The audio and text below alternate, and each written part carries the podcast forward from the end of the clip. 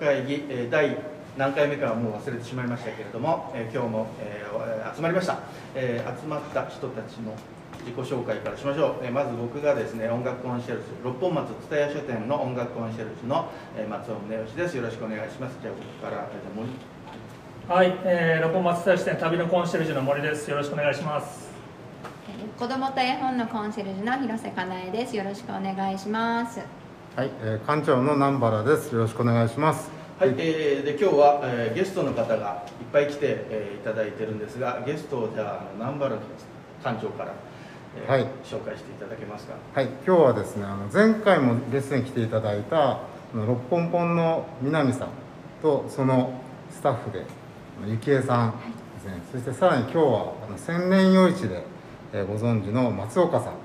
も、えー、来ていただいておりますはいじゃあそれぞれ、はい、じゃ軽く自己紹介をじゃあ南君から。はい、えー、64ストリートで貝餅と唐揚げのお店六本舗をやっております。南です。よろしくお願いします。よろしくお願いします。二回目。二回目。お願いします。あ、あ、えっと六本舗のスタッフをさせていただいております。熊野です。よろしくお願いします。お願いします。えー、千年夜市という祭りを、えー、始めて、えー、今は何ですっけ六本松でマルシェ一坪っていうのを、えー、自宅兼事務所の前でやったりしてます。六本松出身の松岡正隆です。よろしくお願いします。よろしくお願いします。さあこうやってゲストの方もお招きして、えー、集まっていただいたわけですけれどもじゃあどんな会議を今日は、えー、繰り広げようかということなんですが、えー、やっぱね最初もう1回目からあの六本松でフェスをやろうみたいな、うん話が盛り上がっていてその中でご協力いただけるような人たちにちょっとお話を伺ったりこちらの話を聞いてもらったりみたいなそういうことでゲストをお呼びしていたわけですけれどもさあそのフェスフェスどんなする感じ？森さん。僕。そ その流れで皆さんにちょっとご意見を、えー、まあ、時期は、うん、あのここっていうのはまだ決まってないんで、まあ、内容をしっかり詰めていければなという感じですで前あの南君があのセアンドコーさんとかと話してた時にこういうのがいいねって言っていたあの構想がすごいいいなという感じで。ね、それを説明していただければ。ぐるぐるっとキラーパス。いい球え、あのここ近年ですね、やっぱりあの六本松五国神社であっている飲みの市すごくあのたくさんの方が集まってお楽しみにあるようだっていうことなんですけどそのまあ可能であればその飲みの市に合わせて六本松の町各所で、えー、小さなイベントを全体的に広げて町全体のあの祭りに広がったらいいんじゃないかっていうことでなんか話が、えー、僕や僕の周りで少し盛り上がりましてでその話をねここでちょっとこの間打ち上げてみたらおいいんじゃないのかっていうようなことになりつつありでそれでなんかこうじゃあどんな形にしていこうかっていう話をこれから、えー、やっていきたいところだとは思うんですがどうでしょうか？はい。いいじゃないですか。ですか。いやこんなふうに僕はね思いつきで言ってるんですけどなかなかノウハウもないし、ただあのそういったことであいいねって思ってくれる人はなんとなく多いような気がするんですよね、うん、だから小さなお店さんたちが多い、えー、ロコ松ですしたくさんの人もいらっしゃるし、うん、そのなんかあの街で盛り上がるっていうことでやっていくのに今から輪を広げていきたいなって思ってまして。で、まあ、前回呼んでいただいた時に、まあ、そういったところでノウハウもないし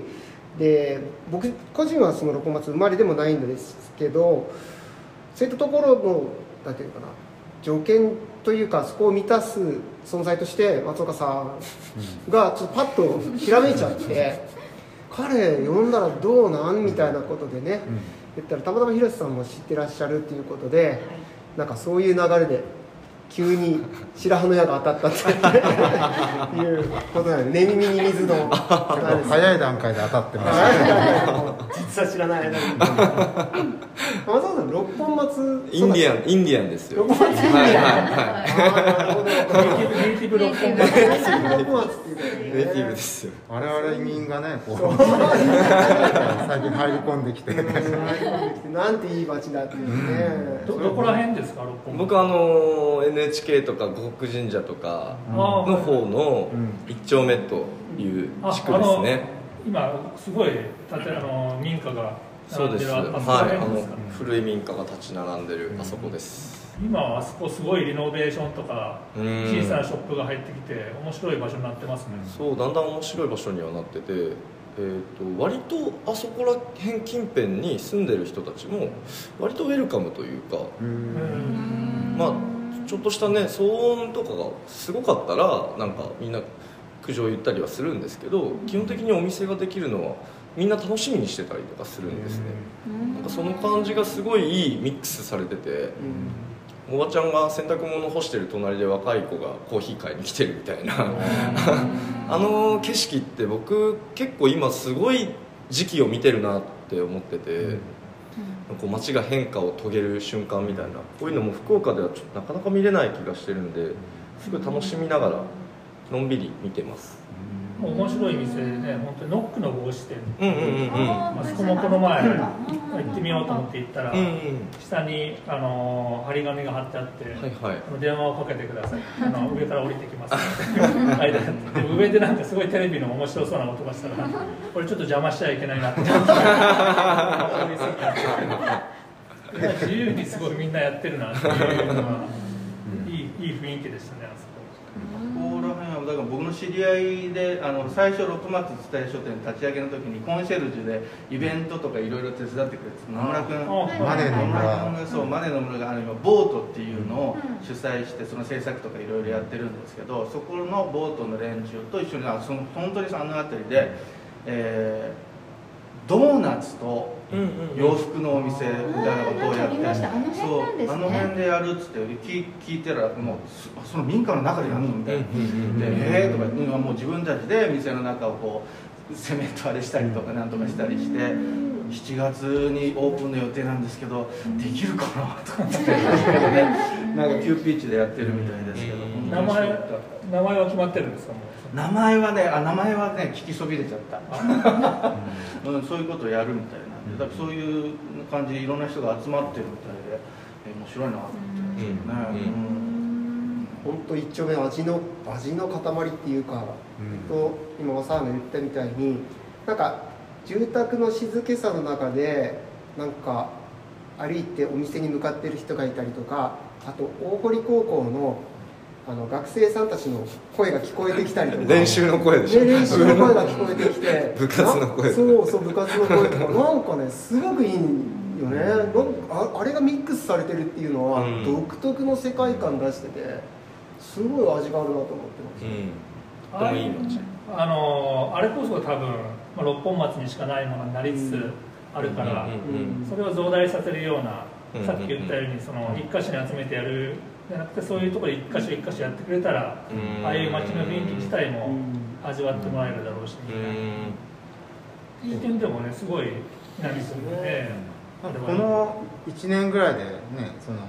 もともと64ストリートもあって京極街も前からあって1丁目も栄えてきてでなんか裏六本松プロジェクトっ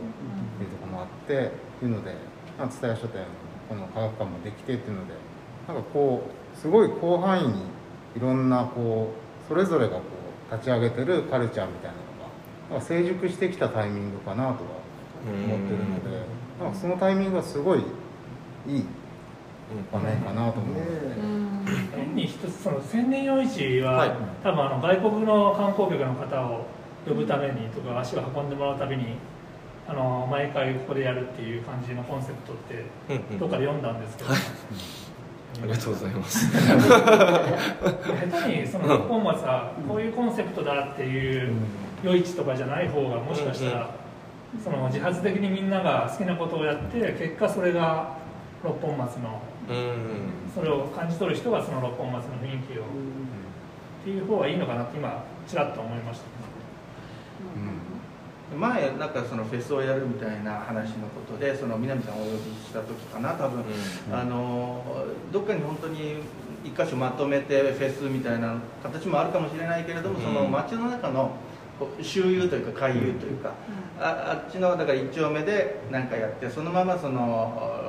64ストリートの方まで歩いて行ってもらうみたいな、そういう流れみたいなの作れたらいいなというような話もあったりなんかして、街そのものがそのフェス会場っていうような、うん。っていうような考え方もあったりしてだから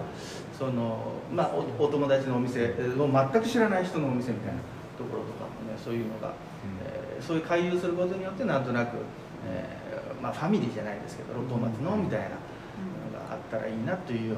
な話もあったりとかしてですちねなみに今その一丁目とかとあの裏六とかそっちの方ってがっつり交流がある感じなんですか？あのねがっつり交流はまだないんですけど、あの僕の知ってるお店さんはちょっとお互いなんていうのかなやっぱりあの大通りを挟んで北側と南側ってどうしても人の動きが少し違いますよね。なんかあの大通り渡って64の方にわざわざ来るかって言ったらそうでもないし渡りにくいっちゃね。そうなんかね 信号が2個絶対あるから 渡りにくいよねスクランブル交差点にすべきなのがさ。あそうね。そうね。2回信号を渡らなきゃいけないスクランブル交差点にしてほしいんですよ僕は。トリカンハウジングとこうなんか渡り廊下みたいな渡りようかねすごいね。もう渡りやすくなったらすごいいいですよね。そうですよね。いや本当そんな風でなんかあのやっぱりあの大通り挟んだ一丁目が北側北側で南側南側でなんとなしあの近いんだけど遠いみたいな感覚があるよねってで知り合いのお店と話したりして、できたらシャッフルしたい。せっかくねお六本松いいねって言って来てくれてる、まあ楽しみにして来てくれてる人たちがどっちかだけしか行かないのもったいないしなんかあっちにも面白いところがあってこっちにも面白いところがあってって生き返るようになれたらいいねっていうんで、一度そういうのもちょっと試みとして六本ポンのあの狭い2階であの靴下屋さんのハウザートさんに来てもらって、はい。上で販売してもらったりとか。はそうするとやっぱり64の、ね、南側の人たちはああの大通り挟んだ一丁目にこういうな靴下屋さんがあるんだねって言って、えーその後また足を運んでくれるとかっていうことはあったんですよ、あなるうん、そういう発想はちょっと結構前からあって、ほどうん。ただこれがね本当そういった、まあ、街全体の街の人も楽しいフェスみたいな形フェスっていうのかお祭りっていうのか、うん。そういう1日2日になればなんかいいんじゃないかなと思うんですよね。それこそあの、まあ、向こうの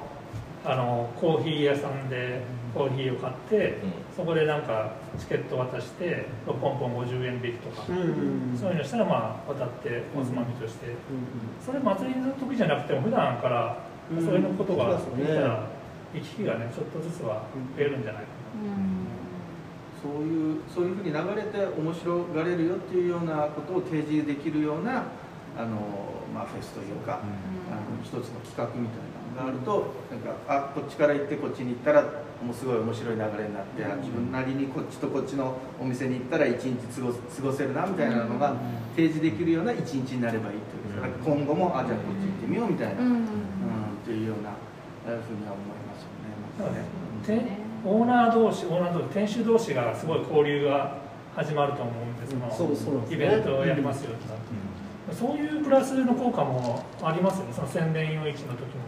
その参加者同士が今まであコミュニケーションも生まれるっていう。ああります。結婚とかしてますね。えすごいね。最たる事例急に来た。来週のゴール森ちゃん森ちゃんまだ結婚してないあああいやこういうのはもう大事な思い出がやっぱ育まれるからですね。実行委員にええええ実行委員長はモテますよああいいね探ばせなんちゃんも結婚したなんちゃんじゃないですかつもあでもそれってあのそれも見越してやったんですかその千年いやそこまでは見越してないです。けどいや結婚はあるんなも地域のこのコミュニケーションを活性化させるっていううん。あでもそこまではないです、うん。うん特に。あそこにあれがあれば面白いなっていうことで。あそうですね。あれは、えー旅行で来た人と地元の人の交流する場所なんで、はい。その店舗同士とかのはあんまり関係かん考えてはないんですけど結果としてそうなりますよね。あああのーなんか蕎麦屋さんの親子丼がうまいみたいな感じです。ああなるほど。偶然。そうそうそうそう。副産物みたいなやつですね。まあそれはでもあれですね。その地域に密着し始めるとそのコミュニケーションも生まれるとまあ愛着ももちろん湧いてくるし自分の仕事に対する。でそれだとどんどん能動的になってくれるからその、ね、エネルギーが一番必要なんで。なんかめっちゃいいですよね。そんな風でいややる人が楽しいから来たお客さんも楽しいっていうのが多分一番よくてもお仕事でもお店でも何でもそうだけど例えばお店やってる人がもう本当やりたくねえなと思いながら やってたらね。お客さんもなんかあれ？なんかちょっとこの店違うぞってなるし。でそういった感覚で言うとそのそのその日がそのフェスの日がやってる人たちがやっぱり楽しがってやる。でなんかそれこそなんか今一丁目のことばっかり考えてまあサンのマルシェのところで何があるのかなってなんかちょっと楽しみだなって思いながらイメージしたらなんならなんかその何軒か隣の普通の普通のお家の方がうちの盆栽並べて売ってみようとかそんなのダメなんですかね。なんかもしそういうのが良ければもう誰でも参加していいよって六本松のこのね町中の人でね私盆栽ちょっと500円で出すわとかってもう家の前に並べてうん。とか。それいいですでねうん。なんかそんな具合でこう歩けば歩くほど「あここでこれ買っていいんですか?」とかって言って買えるとかっていうようなそしたら多分住まわれてるお商売されてない人もなんか楽しかったりお商売されてる人も楽しかったりなんかそういう輪が広がるようなことがなんかできたらすごいですよね。それはいいですね。ごめんなさい思いつきだけどなんかねうん。でも僕もその六本松三丁目でレコード屋やってたんですけど、うん全然お客さん来なかったですけあそうそうそう。えーネイティブなんで。どあ六本松三丁目。今喫茶店カフェみたいなのがあってその隣がすごく人が並んでるパン屋さんがあバス停からちょっと上がったところですけど、えそこの、えー今カフェになってるところが、その前がクリーニング屋さんでその前がレコード屋さん。あそうなんですか。そうなんです。へでやっててで谷の方に僕の友達がピクニカっていう東雑貨のお店をやってたんですけあど今もう南区の方に行かれたんですけどそこはね前から仲良しでだからその谷の東雑貨の店にあのちょっと空いてるスペースにレコードを置かせてもらってでちょっとその、えーまあ、ヨーロッパフランスとかヨーロッパ系のレコードを置いてでその中で彼は、えーチェコ語講座みたいなことをやったりとかして。えーそうすると僕うちのそのレコード屋と東欧のその雑貨屋さんの交流ができてお客さんの交流も始まったりして僕のそういうような、えーお客さんがそっちに行ったりとかその東雑貨のお店がうちに来てそのヨーロッパの CD 買ってくれたりとかっていうような交流も生まれたんでなんかそうお互いに商品をやり合うみたいな形で置き場のポップものすごい小さい規模のポップアップなんだけど。そうやり合うとなんか意外とお客さんの交流が生まれてなんかあのやってよかったねみたいな感じになったりっていうのもあったのでなんかそういうのがもうちょっといろんなもうひあの1店舗同士であの1つ2つじゃなくて3つも4つもお店がこうお互いにお互いの商品がこっち見たらこっちがあるみたいなのがもうもうもうすごい小さい規模のポップアップでいいと思うんですけどそうするとなんとなく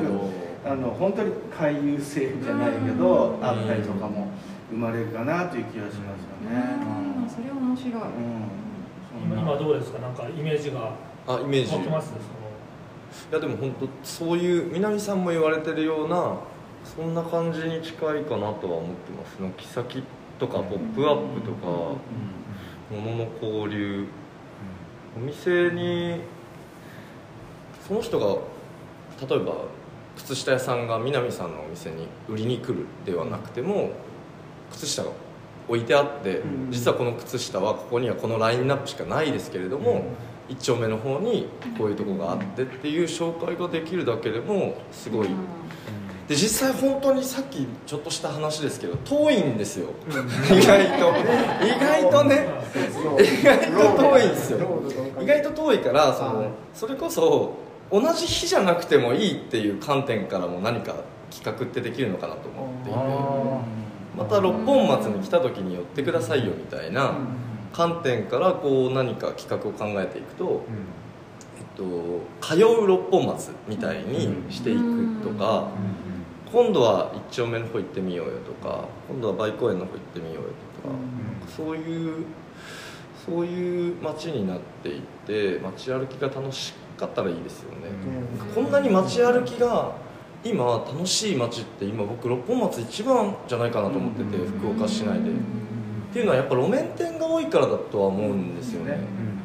僕あのマルシェ一坪っていう、えっと、自宅の前の本当に一坪ぐらいのスペースにあの農家さんにその日の取れたての野菜とかを持ってきてもらってあの販売するっていうイベントを不定期でやってるんですけどそれ近所の人たちのためにもともと近所のあのおばあちゃんたちのために始めたんですけどそれがだんだんインスタグラムで広がっていってあのーなんでこれ知ったんですかって聞いたら「いやインスタで見て」って言って「インスタでどうやって見つけたんですか?」って言ったら六本松っていうあのスポット場所のタグを見て今六本松どんなお店あるのかなっていうのを調べてこられるっていう人が結構いて聞いた中で。なのでそのなんかせっかく例えば蔦屋に行こうよってなった時に近隣のお店何があるのかなって皆さん探してるみたいでなんかそういう街歩きをうまくこう出せたらいいですよね。多分僕思うに知ってたら店をそのあの道の広さって苦じゃないと思うんですよ、知ってれば。で僕らもそのランチ食べるときに、うん。ああそこ行こうって言って一丁目の方にあれが食べたいなってなったら、まあ、信号2回うん。待っていくんで、だからまずここに六本本美味しい鯛餅屋さんがある、だとしたらその一丁目からもあ行こうって言って分かって来てくれると思うんで、まずはその、まあ、知ってもらうきっかけを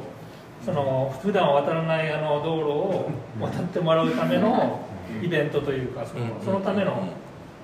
で、まあ、地図か何か作って。であの周遊の地図かなんか作って。でそれで、まあ、もっと本当にそうやって回ってもらうにはどう工夫すればいいかっていうのはまたこれからのうん。話だと思うんですけど、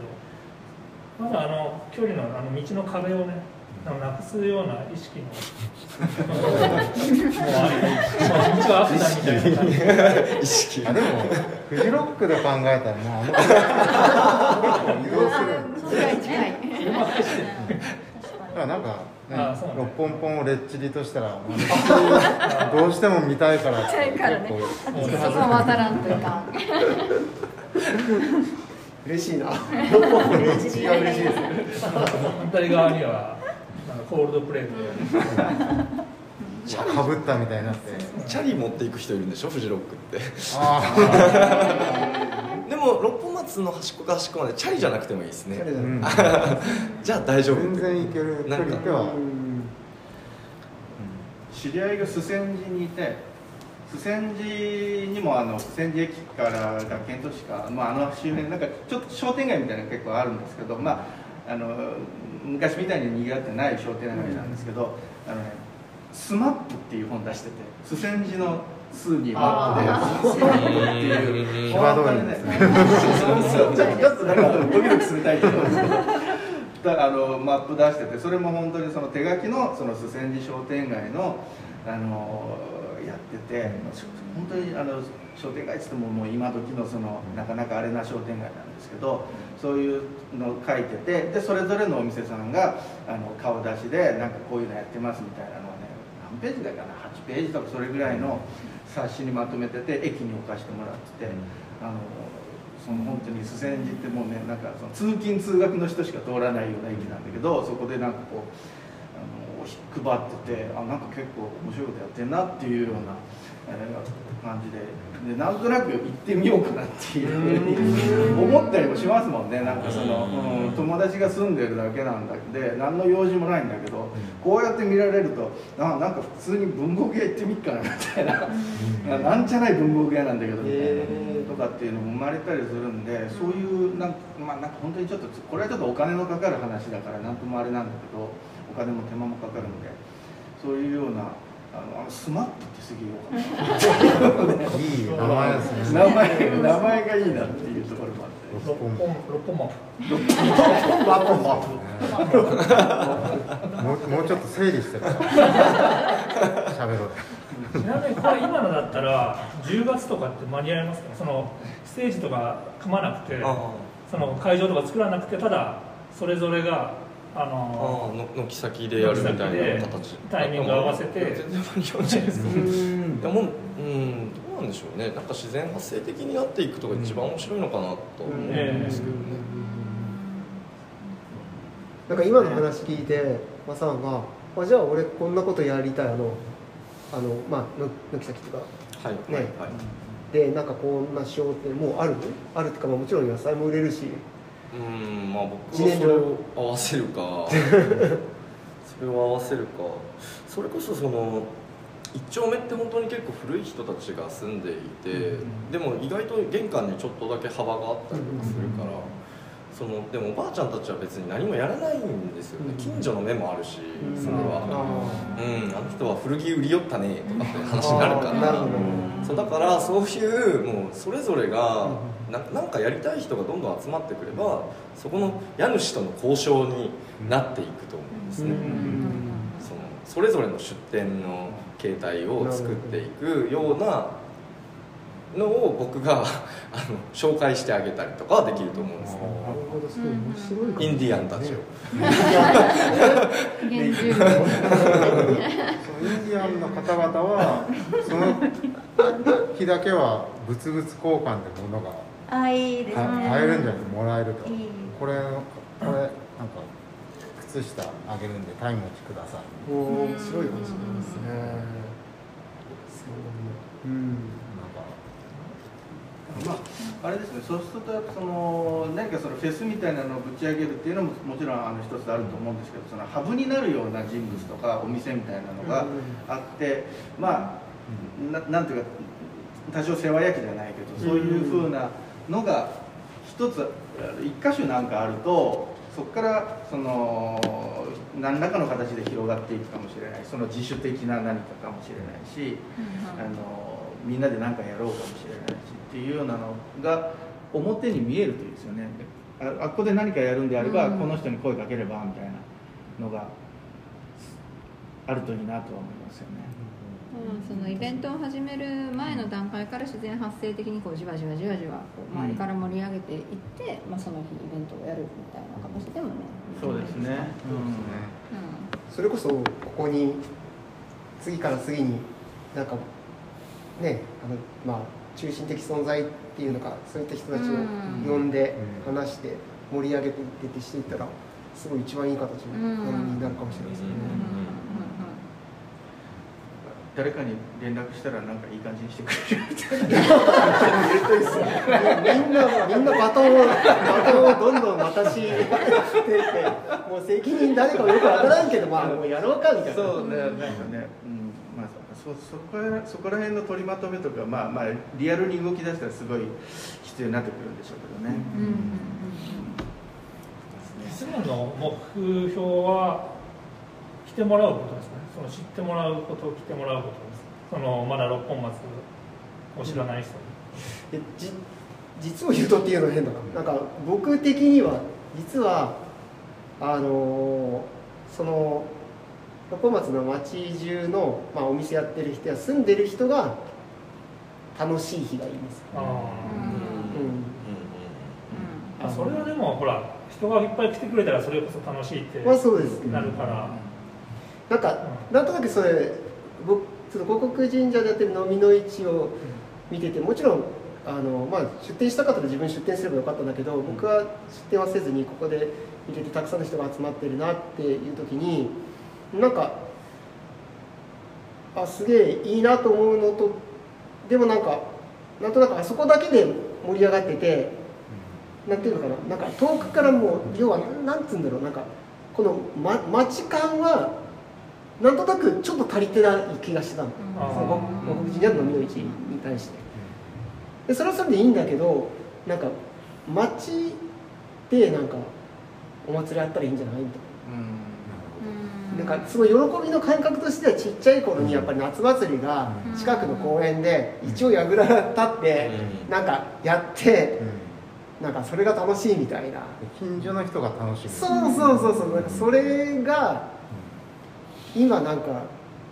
なんかないかなと思っていろんなところでいろんなシーンでないかなと思うんで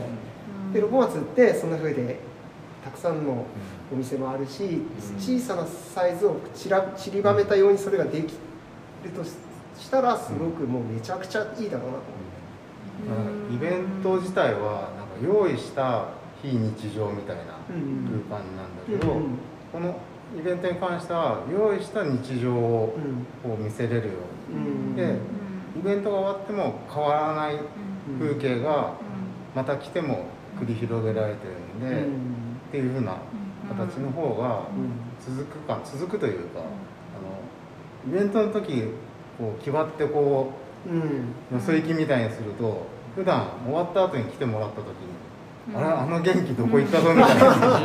なるほど。確かに確そかに。この日常感をしっかりこう愛してもらえるように、うん。他から来た人は。でで街の人はそれをまた楽しむみたいな。なんかイベントこう一発の打ち上げ花火みたいになりがちなんですよ、その時だけバーンとやって、その後こう何もまたシーンとした状態に戻るだったらやる意味がないので、その時にの、まあ、非日常だったりを日常に地続きに持っていけるような仕掛けをやっぱり作る必要があるんじゃないかなと思いますけどね。まあそういうような話もありつつだからその、ま、祭りあるいはフェスのあり方、えーはもしかしたらなんかいろんなやり方というか、えーこういうふうにすべきみたいなのもあるかもしれないというような話をまた次回しましょうか。はい、はい。は一旦締めます。はい。ありがとうございました。ありがとうございました